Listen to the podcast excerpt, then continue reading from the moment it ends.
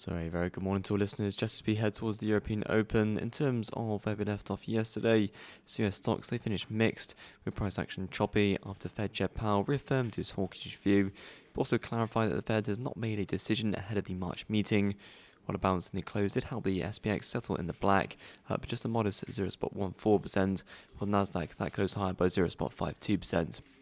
For the Fed's Beige Book for March, that stated that overall economic activity increased slightly in early twenty twenty-three, and wages generally increased at a moderate pace, but some noted easing. It's also noted that wages and inflation are expected to moderate further throughout the year. Northwestern University professor Janice Eberly is reportedly the frontrunner in the White House's search for Brainard's successor as Fed Vice Chair, according to sources cited by Bloomberg.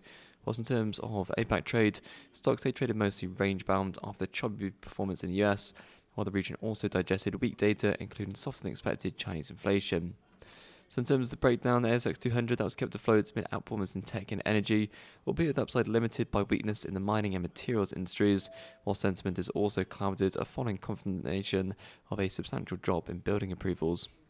The Nikkei two twenty-five, that rose to its highest level since August after downward revisions to Q four G D P, added to the case for a slower exit from the B O J's ultra-easy policy, and as the central bank kick-started the final two-day policy meeting before the end of the Kuroda era. The Hang Seng and Shanghai Composite, they were indecisive as participants reflected on the soft inflation data from China, which it showed consumer price growth was at its slowest pace in a year. While U S equity futures, they were contained. Yes, that's currently down at zero point zero eight percent, as markets now look to upcoming data for clues on the Fed. European equity futures are indicative of a marginally softer open, with Eurostox fifty down some zero point one percent after the cash market closed up by zero point two percent on Wednesday. Whilst in F X markets, the dollar index that was range-bound but held on to most of its recent gains, euro-dollar was stuck firmly below the one oh six handle with price action sideways. Cable that attempted to nurse some of this week's losses after yesterday's soft rebound from one eighteen, and dollar yen that faded some of its recent advances after oscillating around the one thirty-seven focal point amid a tentative mood during a B O J Governor Kuroda's final monetary policy meeting. Antipodeans they eventually gained on the session amid some optimism on improving Aussie-Sino ties. Whilst in fixed income markets, ten U S Treasuries they took a breather after yesterday's whip-soaring, whilst the return journey from above one eleven was facilitated by the weak U S ten-year auction. Bond futures though contained beneath resistance at one thirty-two, but held on to most of the price day's advances, whilst ten-year J G Bs they declined with demand dampened by a weak enhanced liquidity auction. In the crude space, futures remained despondent after this week's selling pressure, whilst in metals markets, spot gold was stuck near a weekly low, and copper futures they were contained.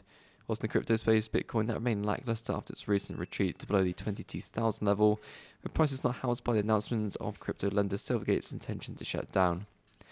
Then just in terms of other news stories from across the world, so the Dutch government is to inform Parliament of its plan to further restrict chip tech exports, according to Reuters sources.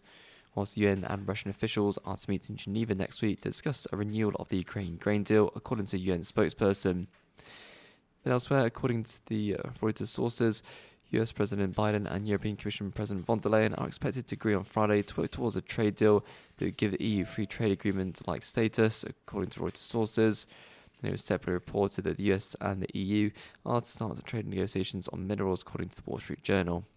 So just in terms of what lies ahead on the docket for today's session, highlights include U S initial jobless claims, challenger layoffs, New Zealand manufacturing P M I, speech from Fed's Barr, and fixed income supplied today from the U S.